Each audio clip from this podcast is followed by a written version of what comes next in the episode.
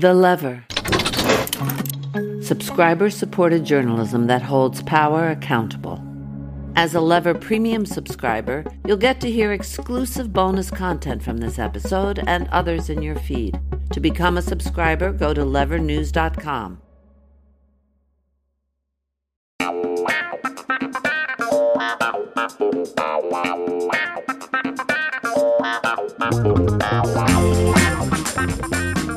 Hey everyone, welcome to another episode of Lever Time, the show where we find new and interesting ways to absolutely loathe Ted Cruz. I'm your host, David Sirota. On today's show, we're going to be talking about whether or not Joe Biden will run for president in 2024. And if he does, will he be primaried? Will the establishment line up behind him? And can his approval rating get any lower? We're going to discuss that and more. Then we're going to be talking about the Supreme Court's decades-long campaign to legalize corruption right here in the United States, culminating in the recent decision FEC versus Ted Cruz for Senate. And finally, I'm going to be joined by the president of Planned Parenthood, Alexis McGill Johnson, to discuss the impact of the Dobbs decision that overturned Roe v. Wade, as well as the organization's plan for dealing with the fallout of that decision. This week, our paid subscribers will also get to hear our new bonus segment called Pod Is Not Saving America. I'll let you guess what we do in that one. One reminder to our free subscribers, head over to levernews.com to become a supporting subscriber, giving you access to our premium podcast feed and a whole lot more. And just a heads up, tomorrow night, Thursday, is our live-streamed podcast, Lever Live, where we'll be having an in-depth conversation about Joe Biden's chances in 2024, as well as taking questions from the audience live on the air. That's exclusively on the call-in app on Thursday, July 7th at 7 p.m. Eastern Time. As always, here at Lever Time, I'm joined by producer Frank. What's up, Frank? Happy Independence Day, David. It's the day after the 4th of July, and I'm feeling not very patriotic, surprisingly. Yeah, well, I mean, things are pretty dark right now, as we've been discussing. July 4th marked by some more mass shootings, which was absolutely awful.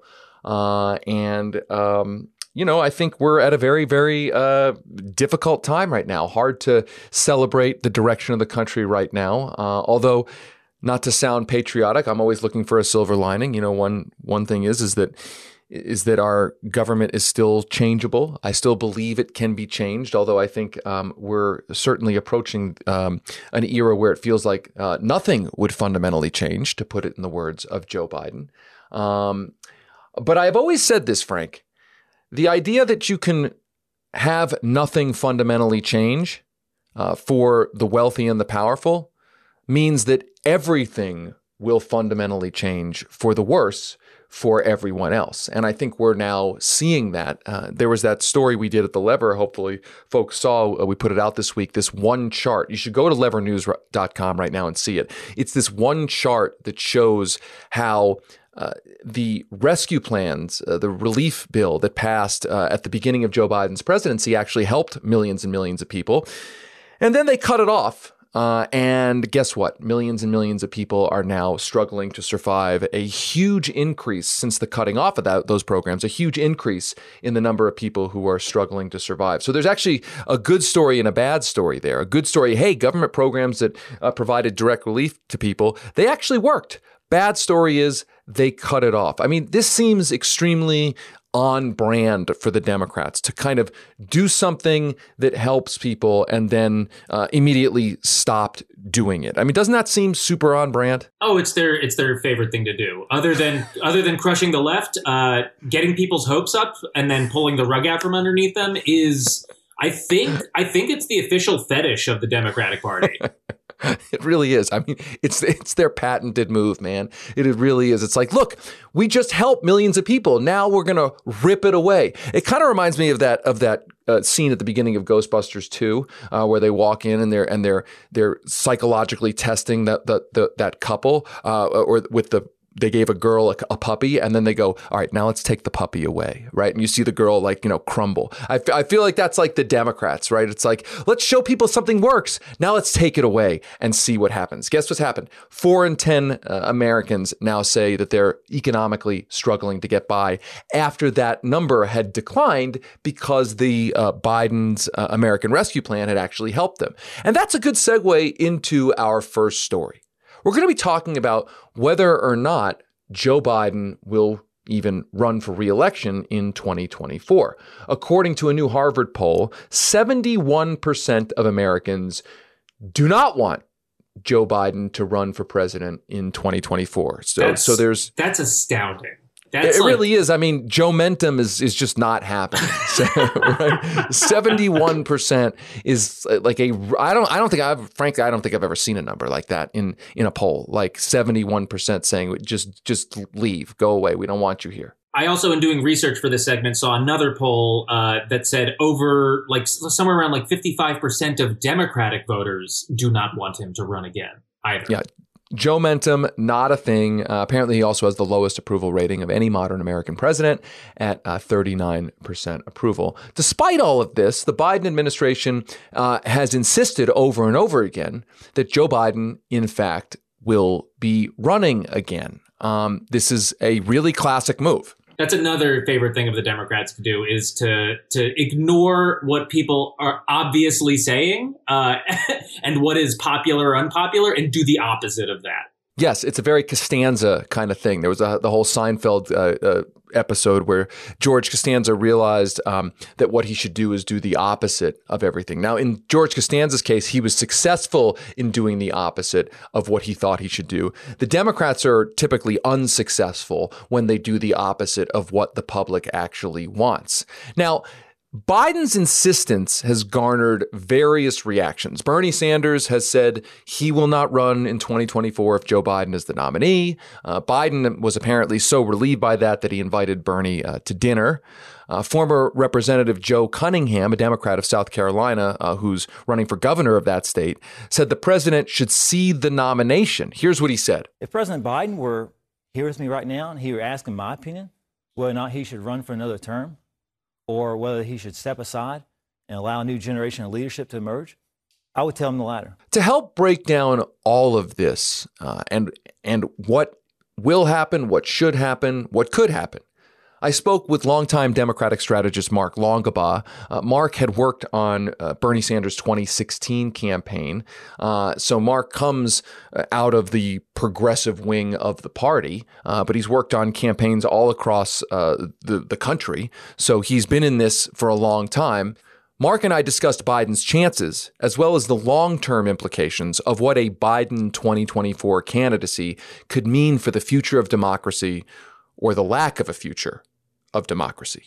And I want to start this discussion by giving you a sense of my mood of late when I talk about these topics. Has the whole world gone crazy? Am I the only one around here who gives a shit about the rules? Hey, Mark, how you doing, man? Hey, I'm good.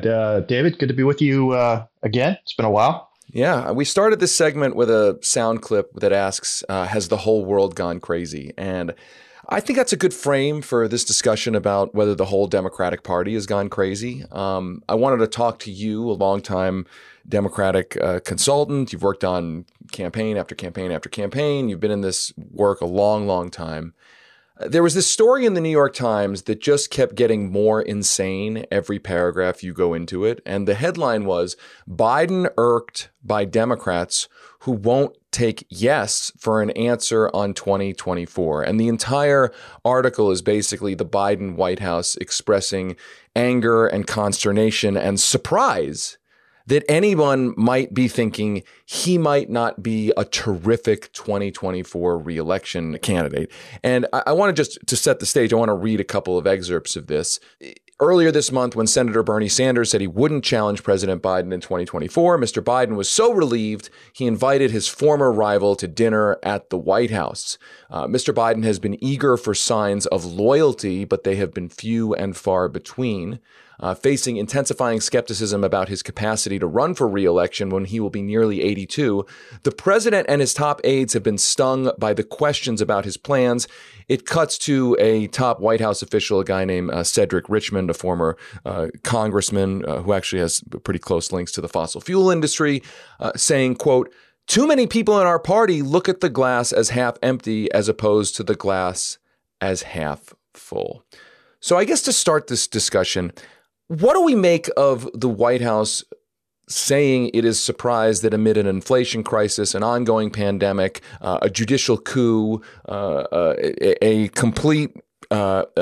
feels like a complete torching of the 20th century? What do you make of the White House sort of expressing surprise that anyone is suggesting that Joe Biden maybe shouldn't run again? Well, I mean, one thing, I think your listeners need to realize is the White House has to say Joe Biden is running for re-election. And you have to do that because otherwise he becomes a lame duck. And even though Biden himself talked about himself as being a bridge candidate in the 2019 and 20 election, so he himself put this on the table a long time back. The one thing that is surprising to me about the White House is that, those of us who are in the business and have done national campaigns before, they recognize a White House that's gearing up for a re-election campaign.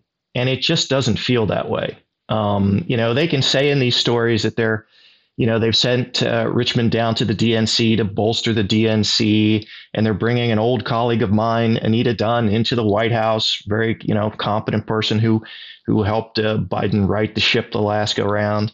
This is not, if you remember the way Barack Obama geared up for the 2012 campaign at this point in his presidency, it's completely different. So, I think you think there's a little theater here, like this is they're going through the motions. Yeah, I think Joe Biden, I mean, my view is I don't talk to Joe Biden. I've never been close to Joe Biden, but just my read of politicians, I think he hasn't decided whether he's going to run again. I think he recognizes and his family recognizes. I mean, one interesting thing about that story that I thought really rang true was that he would make this decision with his family. And I really do believe that's probably going to be the case. I think they've made a decision as a family for him to run in 20, when they made the decision in 19. So I think the reality is that Joe Biden has not decided whether he's going to run again. But the White House has to, just as a political and structural matter, has to say they're running.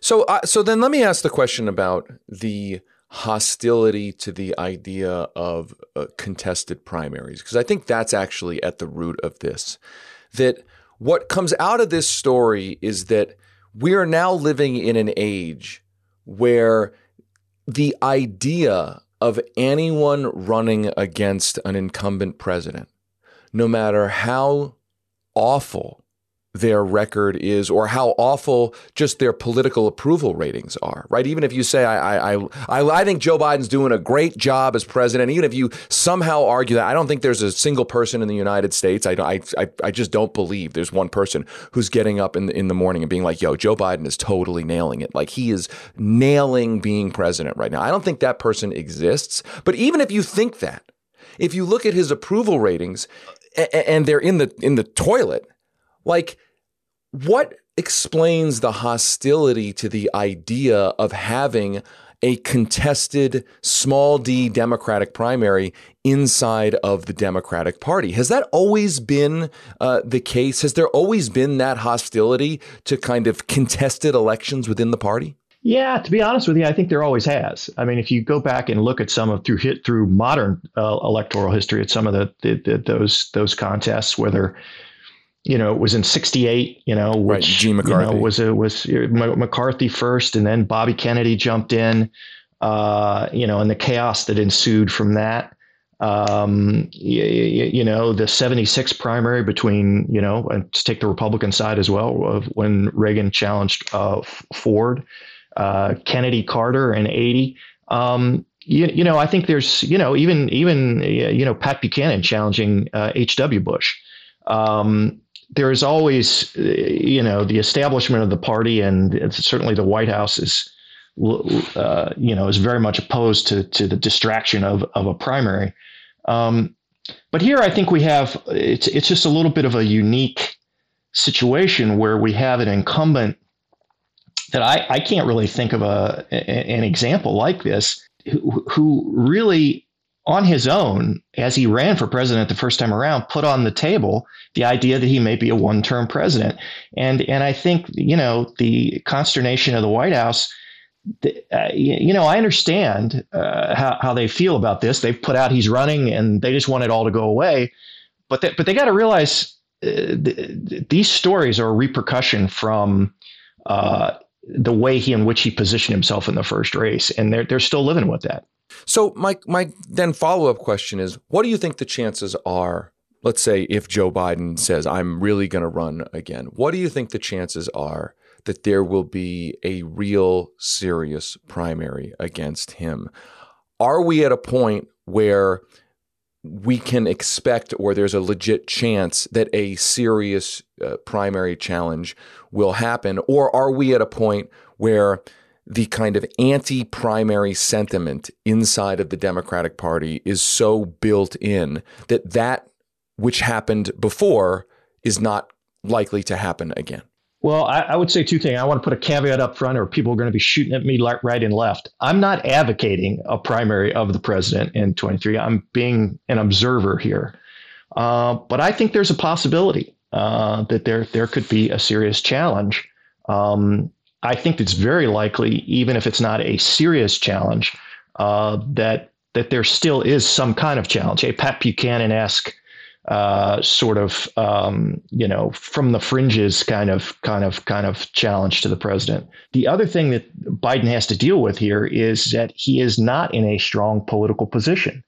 When your approval ratings are what they are, and if that's where they are at the end of the year, if Democrats take it on the chin, it's unclear as to how the midterm elections are going to play out. It's a tough environment for us. With the chaos that the Supreme Court is now injecting into the political environment, I think we could see a lot of chaos at the end of the year. And I think the only way the president could knock that down is if he was in a stronger political position.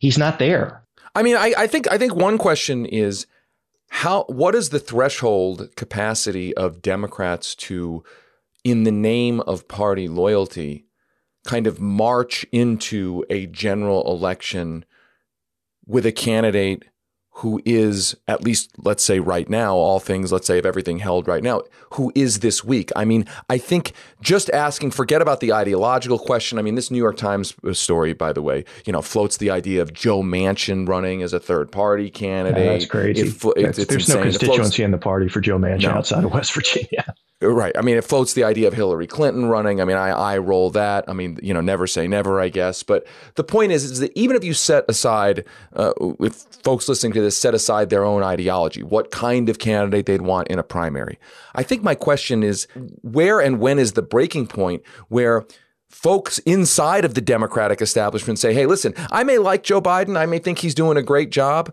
but he's going to lose to somebody like Ron DeSantis if we don't change course. Like, when does that threshold get broken?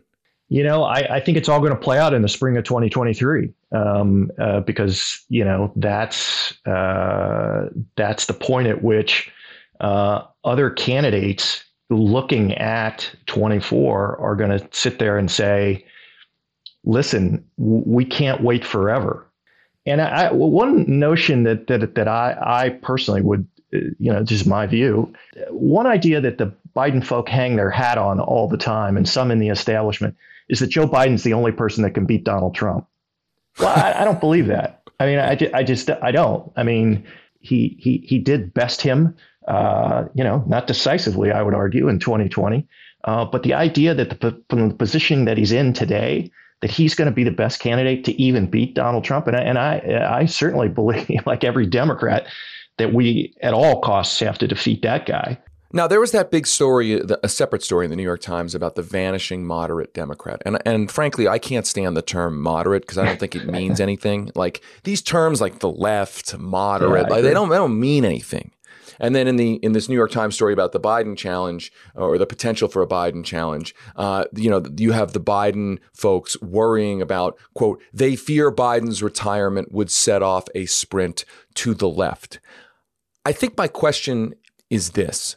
Knowing what you know about campaigns, both primary campaigns and general election campaigns, what do you make of the fear of the party, quote, moving left? I mean, I feel like this is the story that Democratic elites have been telling since the McGovern campaign. Like it all traces back to this idea that George McGovern lost the 1972 election because he was too far left. And therefore, for literally now 50 fucking years is this idea that the Democrats cannot have a, quote, left candidate. Now, I think when you look at what Barack Obama campaigned on in 2008, when you actually look at what he was saying and campaigning on, that was classically of, quote, the left. Now, I'm not saying he actually governed like that, but my point is, I think it all emanates from this myth from the McGovern era.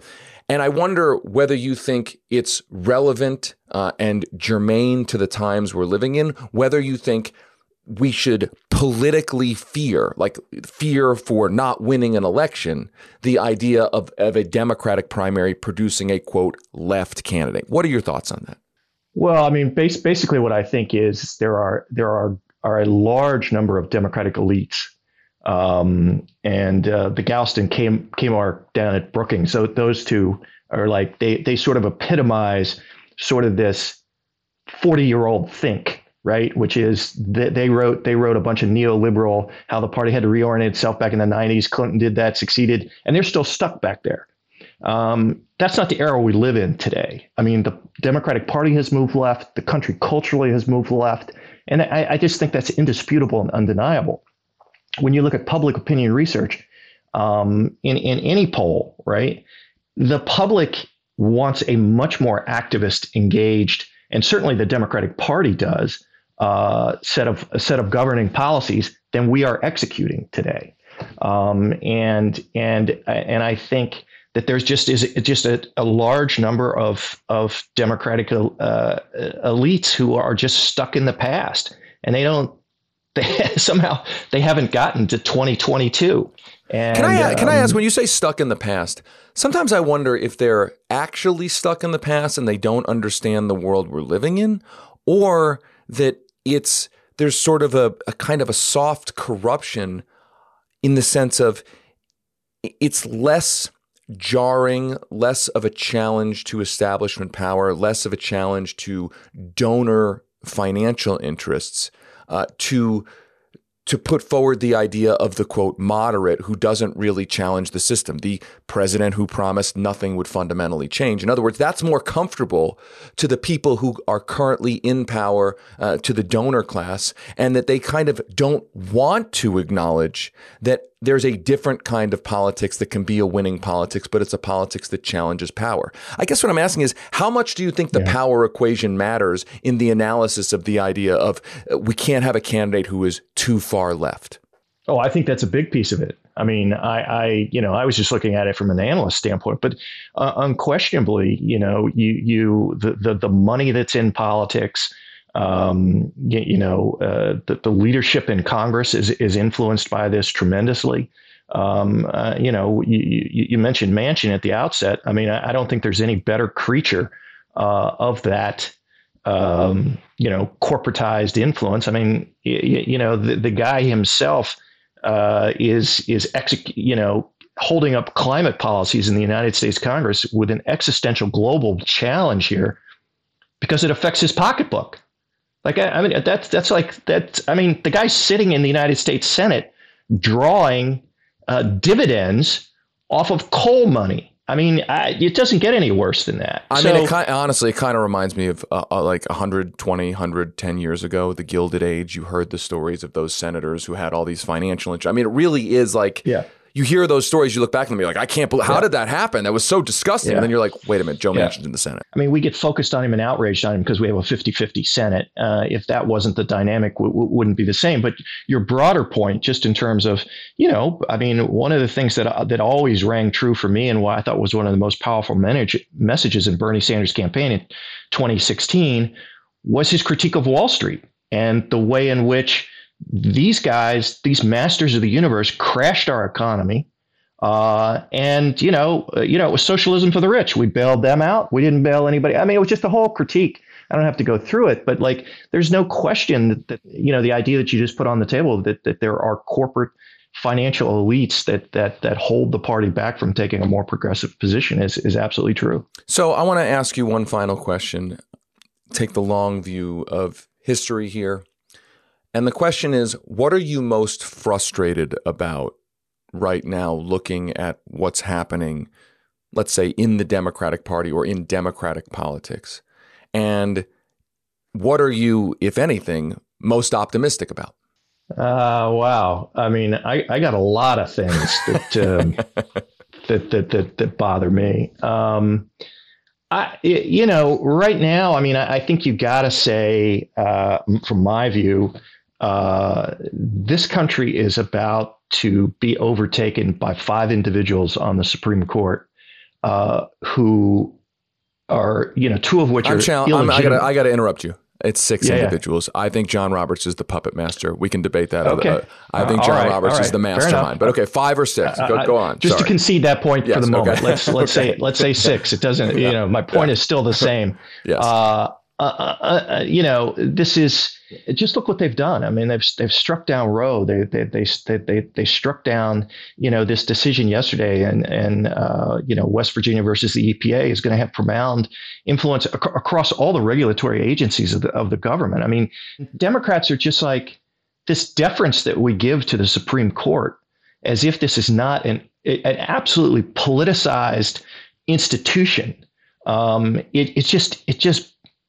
It's like we need to blow up the Supreme Court. They're an undemocratic institution. They should not rule the United States of America. These people were not voted on, even though they were sort of through a backdoor democratic process put in office. Lifetime appointments? Give me a break. I mean, we ought to have term limits. We ought to expand the court. We ought to get rid of the filibuster. I mean, like we ought to move on a whole host of things. And Democrats are just like laying back. Like I just don't know what they're thinking. So that's one thing that burns me up. Little small thing that it's kind of got me irritated, and I'm not sure the whole genesis of it is to get real small bore and political. The DNC blowing up the nominating process currently, right? Which is I have no love for the Iowa caucuses. You're talking about them potentially shifting the states around and deciding which states go first, and they might change it around. Yeah, I think they are messing and playing with fire because there are a host of unintended consequences that they're going to create here. And I don't really know. I know there's just tremendous animosity down there towards Iowa and the people who were running those caucuses. And they've taken that personal beef and they've like blown it up into this big thing that they're going to blow up the whole nominating system. And what kills me about it is, I don't know what it is they're trying to fix, right? If you look at it from an establishment standpoint, I mean, they get the nominees they want. I mean, like they got Joe Biden. I mean, isn't the argument that the Iowa and New Hampshire are not demographically representative of the larger Democratic electorate, and therefore, well, that's why we put Nevada and South Carolina into the process. And I mean, you can't say that those states aren't demographically. I mean, and so you know, I mean, this is the whole story of 2020. I mean, South Carolina, you know, salvage Biden's candidacy. So when I look at the process as a whole, I go like, what are we trying to fix? Like, okay, so as I said, you have to leave. We have to leave this conversation with some piece of optimism. That's a well, I guess it's not a requirement, but that's what I'm asking for. Anything you're optimistic for in the long view or even in the short term? Well, I do think the Democratic Party has some young leaders coming up. That have a lot of talent and show a lot of promise towards leading the party in a better direction. And I'll just mention a couple just for the heck of it. The Democrats have nominated a very interesting guy for governor in Pennsylvania. Shapiro, who I think is going to be I'm very hopeful he wins that election, and I think he's going to be a future leader of the Democratic Party. Ro Khanna, I think, is a very, very interesting candidate, has a lot of energy. It's got a new book out that really has some innovative ideas that, in my view, sort of advances Bernie Sanders' critique on inequality in a new direction to try and attack that inequality by trying to get investment in the heartland and bring, technology and some of our high tech manufacturing jobs back to the heartland. I think a very interesting guy. So I think the party's full of some young talent that I think could lead us into better places. And by the way, younger leaders, I say this as a 60-year-old, but we could use some young leadership. I mean, I think having a congressional leadership that's all in their 80s, that's got to go. You got a president, we got all these nominees. There's just, I think we just need some younger, fresher leadership in the party. And I think it's out there, and I think it's coming. Mark, thanks for taking the time with us. Thanks for trying to figure out what's going on. Really appreciate it. You bet. Okay, for our next story, we're going back to the Supreme Court, or as I like to call it, the corporate star chamber that's destroying America. We all know that the Supreme Court is an inherently undemocratic institution. In fact, it's cartoonishly undemocratic. It's essentially an unelected council of elders handing down judgments from on high. Most of those elders were appointed by presidents who lost the popular vote, and three of them were people who literally worked on stealing the 2000 election. And now they've doubled down on giving the big middle finger to democracy, issuing judgment after judgment after judgment that the majority of Americans do not agree with. While the court has received tons of media attention in the last few weeks for the assault on civil rights, predominantly when it comes to social issues, the court has received much less attention for the thing it really does best, which is legalize corruption in the United States. That really is John Roberts' real legacy. Most people have heard of Citizens United, but there was also a McCutcheon decision, a McDonnell decision, and now an FEC versus Ted Cruz decision, where the court has basically pioneered a whole new attitude towards corruption and bribery law. They have essentially legalized the way money influences politics in a way that other countries just have called corruption and bribery. We have effectively legalized it through the Supreme Court. And that Ted Cruz decision is the cherry on top of this shit Sunday being force-fed to American democracy. Today, to break it all down, we're speaking with the hosts of the 5-4 podcast about how we got here and what this new decision, this Ted Cruz decision, means. 5-4 podcast, one of my favorite podcasts. I listen to it every week. I encourage you to do the same. It's all about the Supreme Court. A trigger warning for our audience before we get to this. This story does include a substantial amount of Ted Cruz, which can be damaging to your mental health, your physical health, and your view of life on Earth. Anyone who suffers from asshole sensitivity, please proceed cautiously. Peter, Michael, thanks for joining us. Absolutely. Thanks for having us. So you guys host one of my favorite podcasts in the world, 5-4 Pod. Could be renamed 6-3 Pod. It's a podcast about the Supreme Court. I've been obsessed with the Supreme Court and how much of a corporate star chamber it has become for the last, well, really since John Roberts was confirmed. I remember way back, that's how old I am. I remember back then watching this guy who had been a Chamber of Commerce lawyer get nominated, and almost none of the questions being asked of him about anything having to do with corporate power, money, nothing. It was the very, very typical confirmation process where it was all about the so-called hot button social issues and nothing about what the court mostly does on a daily basis, which is business cases. And I wanted to talk to you both about the way John Roberts in specific in my view, is really in many ways the puppet master of what's going on. I feel like he has gotten this portrayal as the kind of moderate, almost victim of what's going on. And to start this conversation, I just want to ask you both your thoughts on how much you think John Roberts is more of a House of Cards style figure who's actually the mastermind of what's going on here, or whether you think he is kind of he's supposedly lost control of the court. I think he's the puppet master. What do you think? It's an interesting question. I do think that he's certainly lost control of the public perceptions of the court, right? Something that he was very good at regulating until the arrival of Amy Coney Barrett, and maybe even until this term. And it seems pretty clear that although he is almost certainly ideologically aligned with the rest of the court on, for example, abortion rights, that he is trying to steer for PR purposes a more quote unquote moderate path, right? And I'm really using the term moderate loosely there. Right. It does feel like he lacks control in certain regards.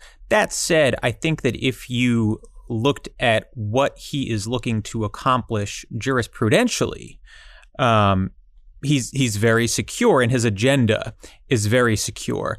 So I do think that he probably has these sort of institutionalist concerns about the public's view of the court where he is now lacking control. But I don't see that he would be concerned about the jurisprudence coming out of the court in and of itself. Yeah. And I'd add that the idea that he has lost control is sort of stems from the idea that there are these other justices that are even more arch conservative than he is. And that might be in the case on some issues, but in the issues he cares about, the issues that like mean the most to him, he is just as extreme, if not more so, than a lot of them.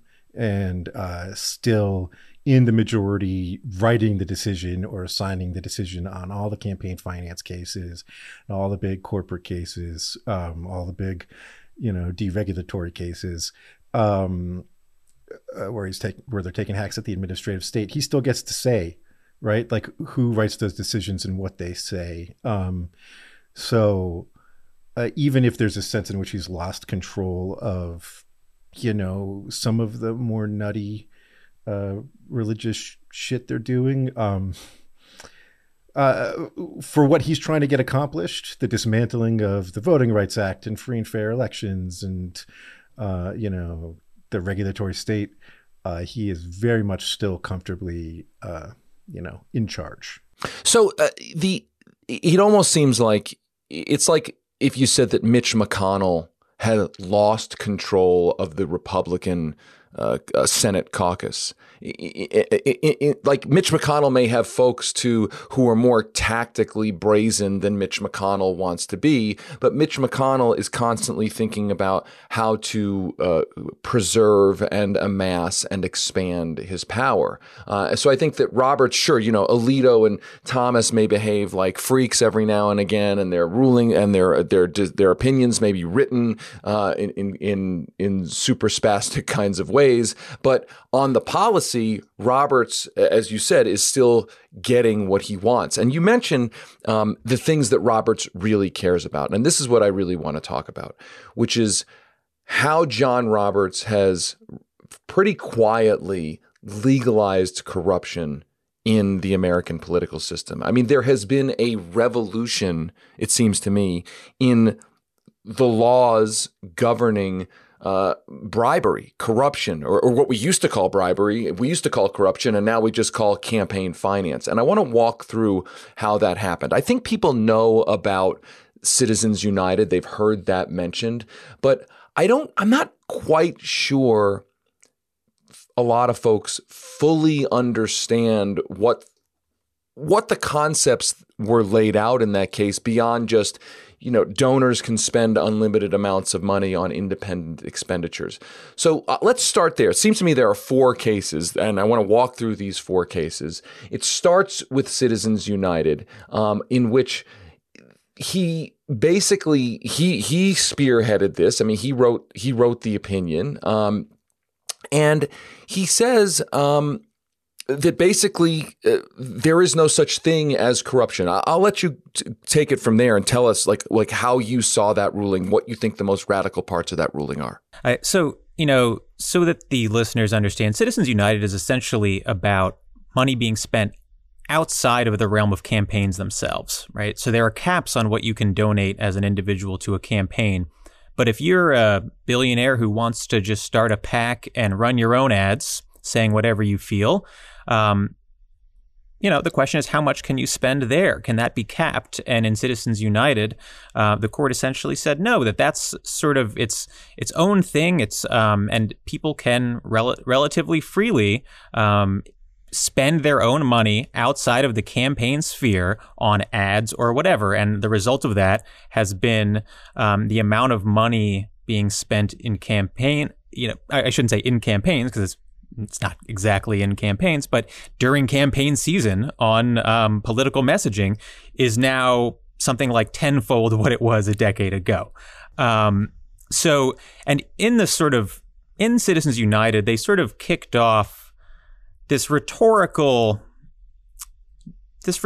strategy where they really center this around free speech rights and say that this is all about free expression. And, you know, isn't this such a great country where everyone can sort of voice their own opinion, and wrapping the rhetoric of free speech and First Amendment rights around billionaires who are trying to spend as much money as possible to influence our politics. Slight correction. Kennedy wrote Citizens United. I'm sorry, right. Kennedy wrote it. Yes, Kennedy wrote Citizens United.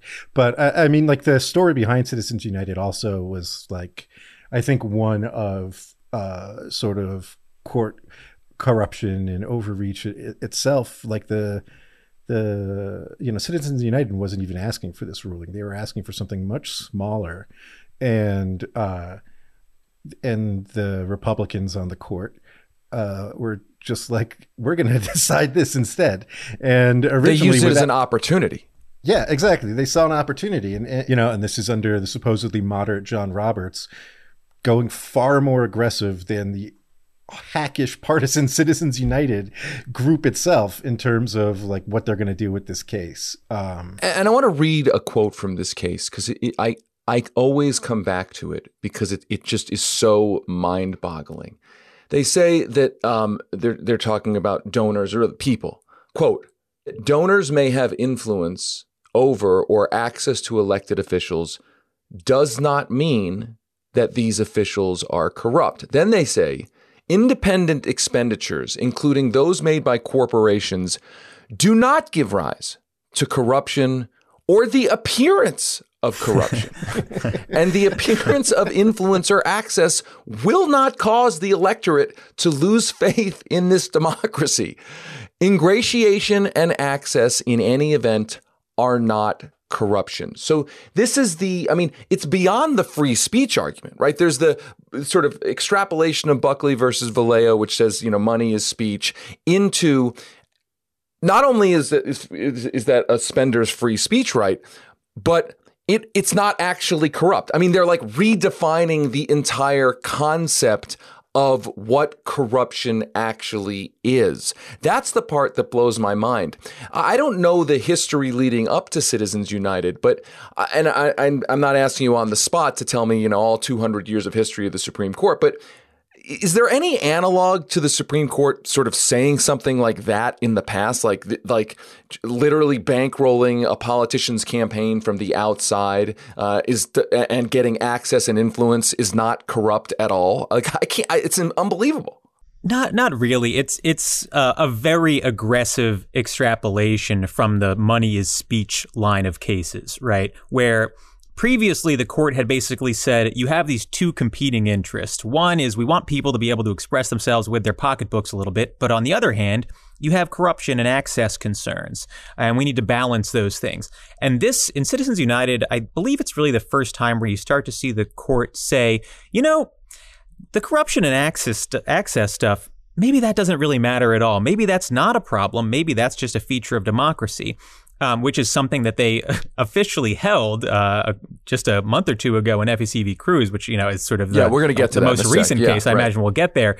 But they've been sort of building this case that, all those things we were concerned about and that campaign finance laws have been concerned about are not really a concern. And they're really just an integral part of speech in this country. So from Citizens United, 4 years later, there's this decision called McCutcheon, which strikes down aggregate election cycle limits on the total amount of cash that individuals can funnel to candidates and political parties and the like. Once again, the basis of the ruling was this insane idea that corruption is only explicit quid pro quo favors rather than the perpetual purchase of access and influence. And that sort of is just an extrapolation of Citizens United. But then you get a year after that, and I had kind of forgotten how insane this ruling was. And this ruling was unanimous. This ruling about Bob McDonnell, the governor of Virginia, Republican governor of Virginia one time, who gets basically nailed for accepting all sorts of really nice, insane levels of gifts, like personal gifts, $175,000 in loans, gifts, and other benefits. Stipulated. That's in the case. Stipulated. He gets this. He sets up meetings for the donor. It was like a nutrition supplement guy who wanted to essentially get help validating his product. And Roberts, writing in the unanimous decision, essentially says that doesn't exemplify or embody illegal corruption. I guess my question is, what do you make of this being a unanimous opinion? Because Citizens United was divided. This was unanimous. Are we laughing or are we crying? I think it's a little bit of both. Yeah, I don't know what to say. We live in an era of elite unaccountability, right? And that is very much a bipartisan phenomena. And I don't know how anybody who's been alive for the last 60 years can take issue with that. I mean, listen to this ruling. I mean, they're talking about Ferraris in this ruling. It's insane, right? Like, I mean, this quote is nuts. Quote, "Setting up a meeting, calling another public official, or hosting an event does not, standing alone, qualify as an official act," Robert writes in this opinion, basically saying that the governor may have gotten the gifts, but in setting up these meetings for the donor and essentially using his office to help the donor, that's not, quote, an official act. And then he goes and says, "Our concern is not with tawdry tales of Ferraris, Rolexes, and ball gowns. It is instead with the broader legal implications of the government's boundless interpretation of the federal bribery statute." So in other words, they're stipulating that Ferraris, Rolexes, ball gowns, that may have all happened, that like we're not even challenging whether that happened. It's we're concerned mostly with making sure the government doesn't over aggressively enforce straight up bribery statutes? I mean, is that the way to read this? That's what they think their job is? Yes. I mean, I think that they get the libs here by sort of portraying it as a rote statutory interpretation case, right? We're just trying to figure out what the definition of official act is, and this isn't about politics or whatever. But you can see in the majority the ideology trickling through and these concerns about government, you know, quote unquote, overreach in these cases. And it's in a way, because it's not really a First Amendment case per se, it's outside of the, you mentioned Citizens United, McCutcheon, and then FEC v. Cruz. Those are all sort of First Amendment cases. And this is sort of not really part of that line of cases. And yet it's part of this effort to define corruption so narrowly that not only would it almost never happen, but you would never catch it if it did, right? It would be almost impossible to ever smoke out. That's where this case fits in perfectly to the broader line of Roberts' cases. Yeah, I was going to say earlier you were asking about historical precedents for this, and there. in the terms of like bribery and things like that, I certainly can't think of any, but it does remind me of this sort of like up is down and like, you know, everything you know is wrong flavor to these. It reminds me of the way the court in the early 1900s talked about economic regulation and the freedom to contract and, you know, the importance of like 13-year-old kids to be able to sign contracts to work 90 hours a week in a bakery or whatever, right? Because that's their liberty at stake if we prevent them from signing those contracts, right?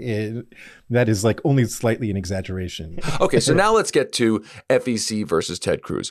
I have to say, let's just, to start this discussion, at one level, I'm not going to say the word kudos to Ted Cruz, but his sort of like epic level of trolling here is so egregious. I don't respect it, but I like marvel at it because like it's game so game. I mean, the guy really does have game. So why don't you lay out this case for us and explain to folks who don't know this case, like, how deliberate it was from Ted Cruz. So there are laws that limit, well, let me put it this way. A candidate can make a loan to their campaign, and then the campaign can pay that loan back. But there was a cap, a $250,000 cap on how much money you can pay back a candidate with donations received after an election. Right. That's an important point, key point. Right. Yes. And the point being that after an election is won, people can still donate to your campaign, but it looks a little more like bribery, right? Because you're no longer trying to help the candidate win. You're now just trying to sort of curry favor with a candidate who probably has won. Right. And who is entering office to have official power to write laws, et cetera, et cetera. Right. Right. So Ted Cruz decides to challenge this law by loaning his campaign a little more than the cap, and basically says this infringes on my ability to get my loan repaid by my campaign and therefore infringes upon my ability to sort of facilitate my own campaign, which is part of my free speech rights. And we can tell that it was deliberate in part because he pulled the sort of Price is Right move, you know, in the Price is Right when they bid like $1 over, like he lent himself $260,000, right? He didn't loan himself some random larger amount of money that he actually needed. He like deliberately did this to set the case up. That's exactly right. Yeah.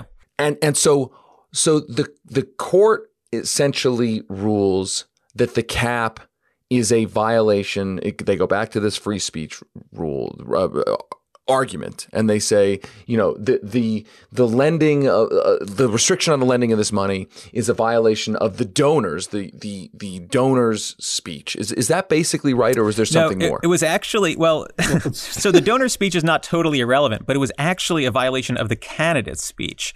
The candidate's ability to loan their campaign money and then get repayment on that loan was being impacted. And so you're hurting Ted Cruz's speech. That was the court's argument. Right.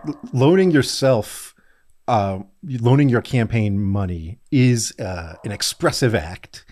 And if you're worried about getting it repaid, you might limit the amount of expressive money you're lending your campaign, and therefore your speech is being restricted. Okay, so a total Rube Goldberg machine argument about speech. But now some people may be listening to this and be like, look, it's like esoteric, like loaning your campaign money and you get paid back, and like, why is this corrupt? Like explain the process by which this becomes arguably the most corrupt form of corruption possible, in the sense of donor money can now effectively flow into a politician's personal bank account, like through their campaign into their personal bank account. Explain how that would work. Yeah. So there's a bunch of ways. And we were sort of on the podcast talking through all the different creative schemes we could think of here. But the most obvious thing is you loan your campaign a large loan and you charge your own campaign interest. There are cases that are known of candidates charging things like 18% interest to their own campaigns. So you're totally legit. I mean, that sounds totally legit. Above board. And then once you win the election, a bunch of donors donate a bunch of money to your campaign, which then gets paid back out to you with interest just after you've already won the election, right? Money straight into your pocket.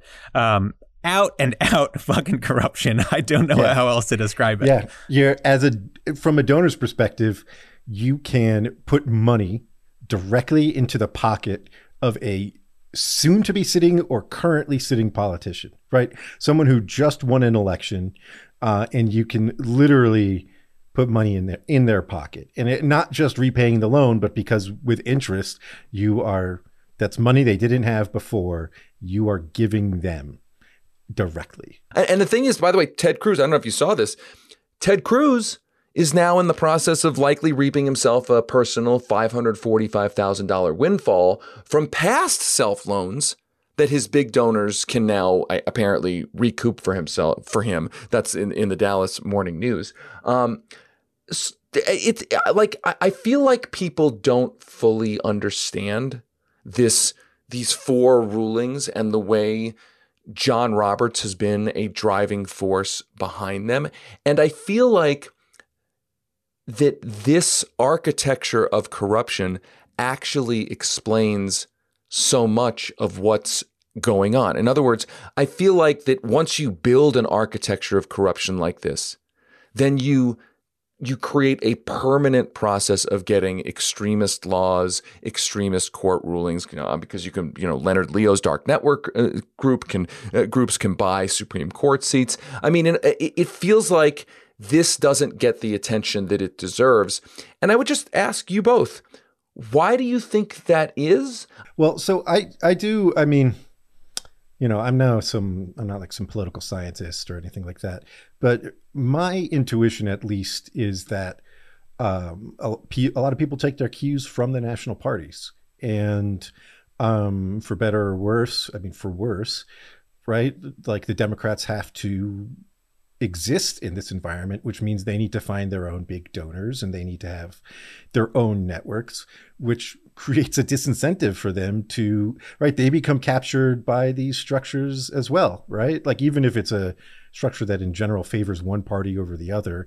I think it's worth noting that when politicians have made this an issue, it's been successful. It was a big part of Bernie's success in 2016 that he started talking about Citizens United. And there was a lot of appeal there, a lot of people saying, yes, of course, it's a winning issue for politicians who choose to really grab it by the horns.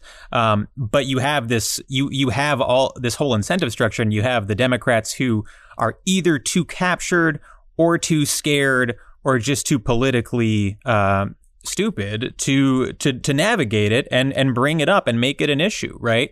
And I think those things working together have allowed elites the ability to ignore it, right? And it has been ignored by all. I mean, it was barely an issue in 2020, even though Bernie had made it a relatively big one in 2016.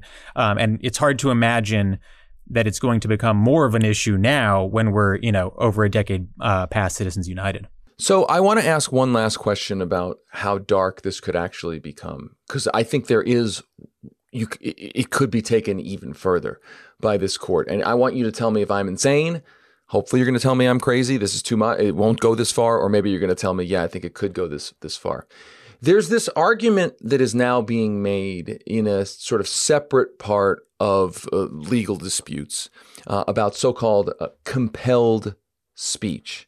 The conservative activists and lower courts are sort of signaling that on some climate disclosure cases, they're starting to make this argument that requiring companies, the SEC, for instance, requiring companies to disclose their climate risks to investors is an unconstitutional act of compelled speech, that the First Amendment one interpretation is it can't have the government force speech. Now, when I think of this, I think, okay, so if they're going to use that argument to say that companies can't be compelled to speak and disclose, their risks for climate change and tell their investors about those risks, I wonder if that argument, if we imagine a world in which John Roberts applies that argument to campaign finance, that you can't compel an independent expenditure committee or a candidate or a political party you can't compel their speech, their disclosure of who's giving them money. Is that insane to think that might be where we're going, or no. Is there some evidence that we may be going there? In fact, I think that it's inevitable, and we've seen it starting to trickle up. And I would say that it's more of a concern in the campaign finance sphere than it is in, for example, SEC disclosure. Oh God, why? Because, first of all, because you have this network of cases, and maybe more importantly and more practically, you have 6 votes, and this is not an area where Roberts has been prone to moderation in any regard, right? This isn't something, one of those issues where we've seen him sort of edge towards the center strategically at all.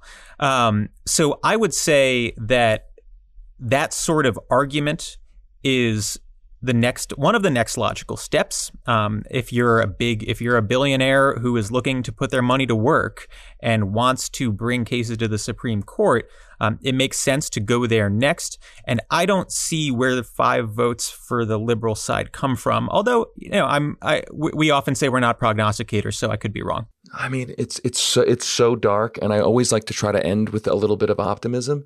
I mean, I guess I would ask you both: is there anything, when it comes to the Supreme Court generally, that we can be optimistic about? I can say one thing. I do think the recent polls showing that the public is starting to truly loathe the Supreme Court and finally catch on to how evil the Supreme Court is. I actually think that's good. That's what I'll offer. Anything else to be optimistic about? Well, I think that is the silver lining, that really people are starting to wake up and understand the court as a political body. On this stuff in particular, on campaign finance in particular, I will also say that what the court is doing is extremely unpopular. And there is a lot of room for a savvy politician to really take the reins here and do some damage to what the court has wrought, and, lead the charge to roll these back. And I think someone could be successful doing it, not in the short term, of course. I don't think we're there yet, but over the medium to long term, I think there's reasons to think that this is an area where we could start to see wins over time. Listen, thank you to both of you, Peter and Michael. Thank you for your podcast. I encourage everybody who's listening to this to go subscribe to the 5-4 podcast. I listen to it as much as I can, usually every week. It does make me somewhat depressed, but it also makes me feel like I'm informed about this third branch of government that gets very little attention usually, that is actually formative and driving so much of the world that we live in. Thanks to you both for your work. Thanks for taking time with us. Absolutely. Thank you for having us. Thanks for having us. All right, we're going to take a quick break, but we'll be right back with my interview with Planned Parenthood President Alexis McGill Johnson. Welcome back to Lever Time. For our final segment today, we're going to be continuing our discussion of how the Supreme Court is destroying America. Specifically, we're going to be talking about that Dobbs decision, which overturned the 50-year-old precedent established in Roe v. Wade, affirming a constitutional right to an abortion. We're now going to be going to my interview with the president of Planned Parenthood, Alexis McGill Johnson.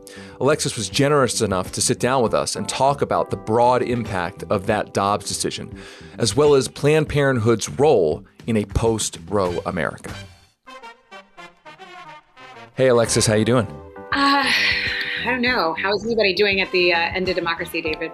Yeah, it's not. It's dark times right now. It's really, really dark times, and especially in the work that you do, it's particularly dark times. So I want to start with a very basic question, which is, what does the Dobbs ruling mean practically in real time for abortion rights, abortion access across the country, and particularly in states that are run by Republicans who have been trying to restrict abortion? What does this mean in real time for people right now?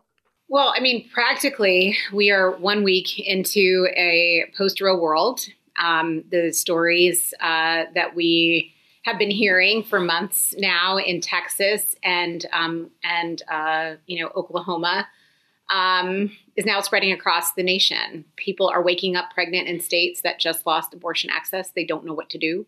Clinicians are having to tell patient after patient that they can't help them in that state. They are worried. They are scared and confused. And there's a lot of chaos, right? Because each state has a different kind of restriction. They don't know whether or not the trigger laws have taken effect. And some of the restrictions, other things that have been introduced in some of these states are so egregious and extreme that people are worried. They're worried about even asking for help because they don't want to implicate other people in their decision. So, you know, it's real time is devastating. The question of old laws that are on the books from pre-Roe, this has started to come up. You have the Arizona Attorney General saying that a territorial law from the 1800s that outlawed abortion is now in effect. You have, I think, a similar situation in West Virginia, where they're saying old laws before Roe was put into effect in the early 1970s. These abortion restrictions and bans are now in effect. Now, I bring up those two states because you've got Kyrsten Sinema and Joe Manchin's, nonetheless, saying they will not accept an end to the filibuster to codify Roe v. Wade in federal statute. I guess my question is, how many states, or roughly how many states, or how much of a real fear is it that there are these old laws on the books that now come into effect, and that people in those states might not even know about those old laws that are on the books that are now in effect? Yeah, again, I think this is part of the chaos and the confusion right now. You know, when you look at the maps in the paper that show what will happen now with abortion access being you know, restricted because Roe has been overturned, you see upwards of 26 states that are you know, essentially in process at some point to restrict access to care. So more than half of the country will no longer have access to abortion within, let's say, the next few weeks to the next few months. That will impact roughly 36 million women, non-binary and trans folks who might need access to abortion care in their state. That 26 number we come to because there are, you know, about a dozen states that have these trigger bans, some laws that harken back to the early 1930s, to the, you know, late 1800s, as you said, you know, when Roe became the law of the land, that federal protection superseded, you know, created that promise of equal care across the country. So in losing this, the protections of Roe, it means these decisions are now returned to the states under, you know, essentially a states' rights argument. And that means that the court has taken away the, you know, the ability for everyone to be, you know, reasonably free and equal in each state, and return that power to state lawmakers. That's the scariest part, right? They basically said, you had this decision to decide what to do with your body, and now we're going to give that power to state lawmakers. And so that's really the horror of what's happening right now. What does this mean in practice for Planned Parenthood facilities across the country if someone lives in a state that outlaws abortion or has one of these old laws on the books that in theory is now back in effect? Does it mean their local Planned Parenthood is immediately shut down? What are you hearing from folks in your organization? Yeah, no, I mean, look, what it means for Planned Parenthood, you know, is that, you know, our health centers, we have been thinking about this, obviously, for quite some time. You know, we had some time to prepare around what this decision would mean for us, you know, not just in the last 10 months when SB 8 went to effect, that essentially rendered Roe meaningless, or even hearing the oral arguments in December when we knew this was imminent. But really for the last few years as a federation, our affiliates have been in preparation for this moment. It means supporting the states that are going to experience a lot of surge, right? A state like Colorado that is already seeing a significant amount of surge because of Texas. It means building regional logistics centers that can help coordinate the care and the appointment and the travel and the funds that patients need in order to get access to care. It means continuing to double down on you know, the majority of work that we do as a healthcare organization, which is provide a broad range of sexual and reproductive health care, including family planning and STI testing and, you know, education. But even more importantly, it means that we also have to double down on our advocacy in the states. It means that we have to make sure that people understand at, you know, in each state where these abortion bans have taken place, that they know who put them there, right? Because if the lawmakers are the ones who are now saying we have a better idea of what you should do with your body, then they need to hold them accountable. And so, you know, our health center work is going to continue. We're 105 years old. We are, you know, we have been taking care of patients. We'll continue to do that, you know. But it really means that we have to double down differently in the state. The question of again, what women should do to try to protect their own rights right now.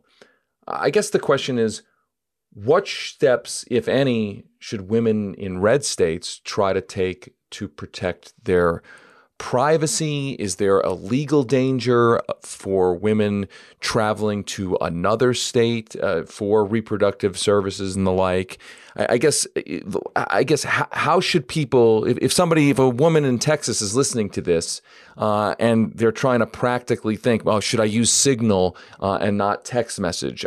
If I go to Colorado to a Planned Parenthood, I'm going to get in trouble. Like, how should people be thinking about that? Those kinds of things. No, it's a great question. And I think in real time, we are all trying to understand what this means and how these bans will be enforced. There is a lot, and it also in real time helps us understand why federal protections are so important because of the arbitrariness of what a state can do to enforce these bans. And that's the question I think we have to ask, right?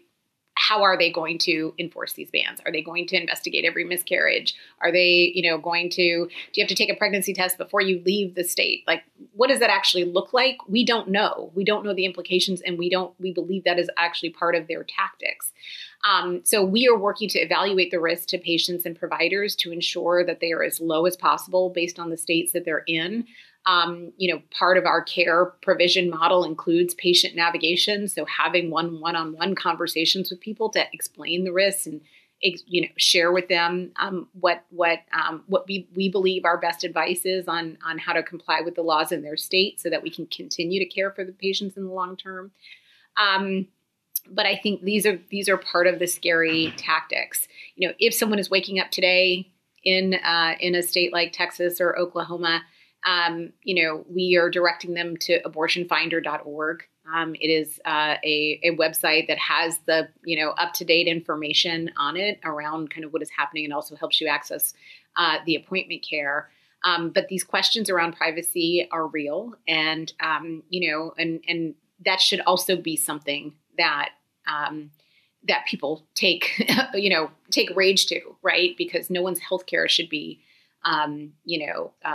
should be factored in that way. Alexis, I want to look back a little bit for 1 second here. A lot of these justices who voted to overturn Roe have told the Senate in their confirmation hearings that they didn't necessarily believe that Roe needed to be overturned. There's this quote going around from Clarence Thomas in which he says this: "I believe the Constitution protects the right to privacy. And I have no reason or agenda to prejudge the issue or to predispose to rule one way or the other on the issue of abortion, which is a difficult issue." Alexis, I want to ask you, how surprised do you think anybody should be that these right-wing justices didn't respect what they had told the Senate in their confirmation hearings? I mean, I presume you weren't surprised, but what do you make of this sort of somewhat seems feigned surprise that these people did what they did despite what they said and what they promised to do? I mean, honestly, David, no, we've been shouting at the top of our lungs through every confirmation hearing. They are lying. And this decision is proof, right? That they lied about their respect for precedent. They lied about their respect for privacy. And that is how you end up with a decision like this. Their end goal was to overturn Roe. Their end goal is to prioritize state rights for any number of issues, right? I mean, we saw that obviously yesterday with the EPA decision. Like, this is the reality of what happens when you see these justices decide that they are not going to engage in a truthful nomination process. I think a lot of people are surprised. And, look, even having seen, the oral arguments, even having seen the draft opinion, I was prepared for the decision, but I was still surprised, right? I was still shocked and hurt because I think we all wanted to hold out hope because we've been relying on the court as our backstop for 49 years, right? I'm 49, now. So the surprise isn't just feigning surprise. It's really the fact that we just couldn't believe that the court could be so cruel and that people would actually lie in order to get to this place. That's the alarming part. The question of now moving forward, codifying Roe. Barack Obama promised that it would be the first thing he did as president. He then soon after said it's not his top legislative priority. That history is upsetting when the Democrats had large majorities in the Congress back then. Joe Biden has promised to push for that, but is still just saying all we have to do is just, vote more Democrats into office. We can have that political discussion, but the question I want to ask is kind of a legal question. What danger, if any, do you see in trying to codify Roe? In the sense, is there a likelihood that the anti-choice movement would then use a federal codification of Roe to try to bring to the courts an attempt to get the courts to not just say it's a state issue, but for the courts to federally ban abortion? And maybe the codification of Roe, they don't even need that. Maybe they could take a state law and try to do that. So I guess what I'm asking is, are there any dangers to trying to federally codify Roe that folks haven't thought about? And is there, regardless of that, a larger danger that the court could federally ban, constitutionally ban abortion in America? So I think that what was missed in all of the drama of the leak that evening, that Monday evening, was that Monday morning, the opposition announced that it would be pursuing a nationwide 6-week ban. And that Mitch McConnell said he would consider taking it up if he became majority leader again. I think in that moment, forecasting their playbook with just such umbrage, emboldened, understanding their levers of power, I think should suggest to us all that their goal is not only to, push for an effective abortion ban across the country, but also to pursue a constitutional amendment for personhood.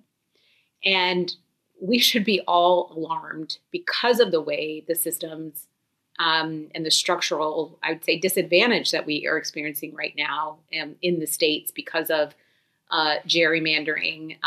And to your point, our inability to, essentially use the power mechanisms that we have because we are hamstrung by the filibuster. So I believe that is where they are trying to go.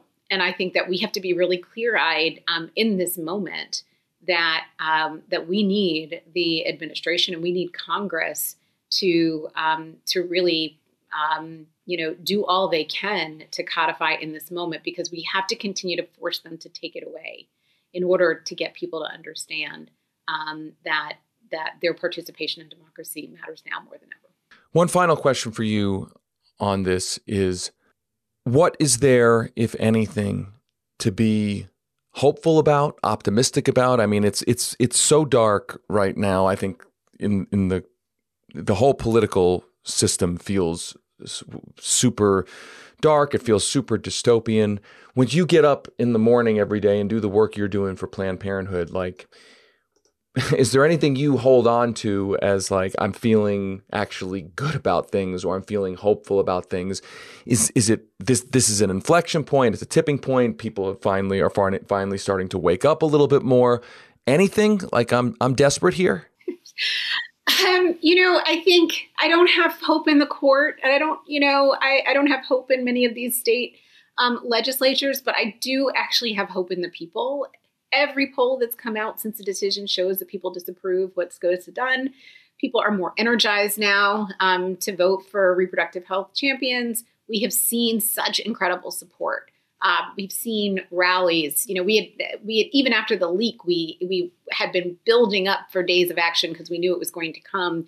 And we had planned, I don't know, maybe 20,000 people to turn out on May 14th. And 1 million people showed up after the leak at more than 500 rallies across the country. And that was organized in like 11 days, just hours after the decision. We saw another 500 rallies pop up because people took to the street.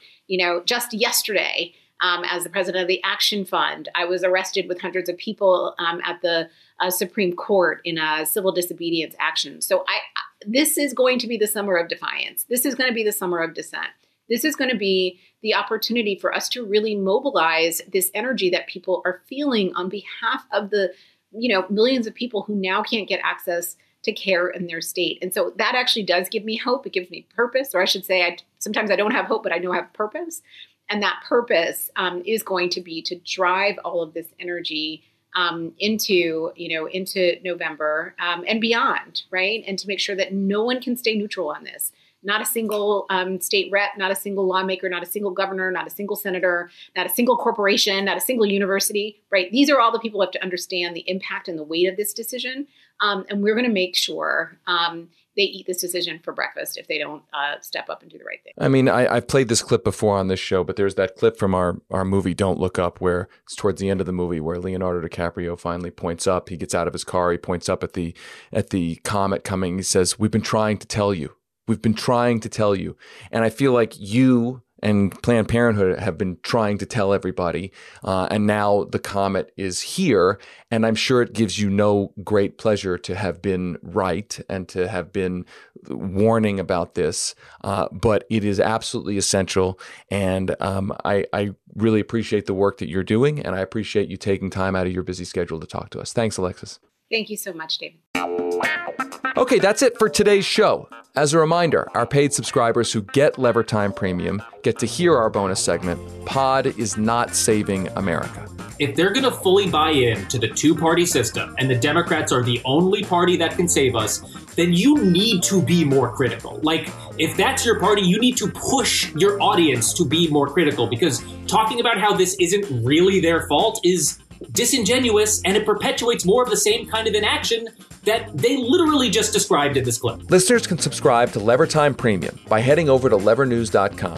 When you subscribe, you also get access to all of the Lever's website, our weekly newsletters, and our exclusive live events. And that's all for the criminally low price of just $8 a month or $70 for the year. One last favor. Please be sure to like, subscribe, and write up a review for Lever Time on your favorite podcast app. And make sure to head over to levernews.com and check out all of the reporting our team has been doing. Until next time, I'm David Sirota. Rock the boat.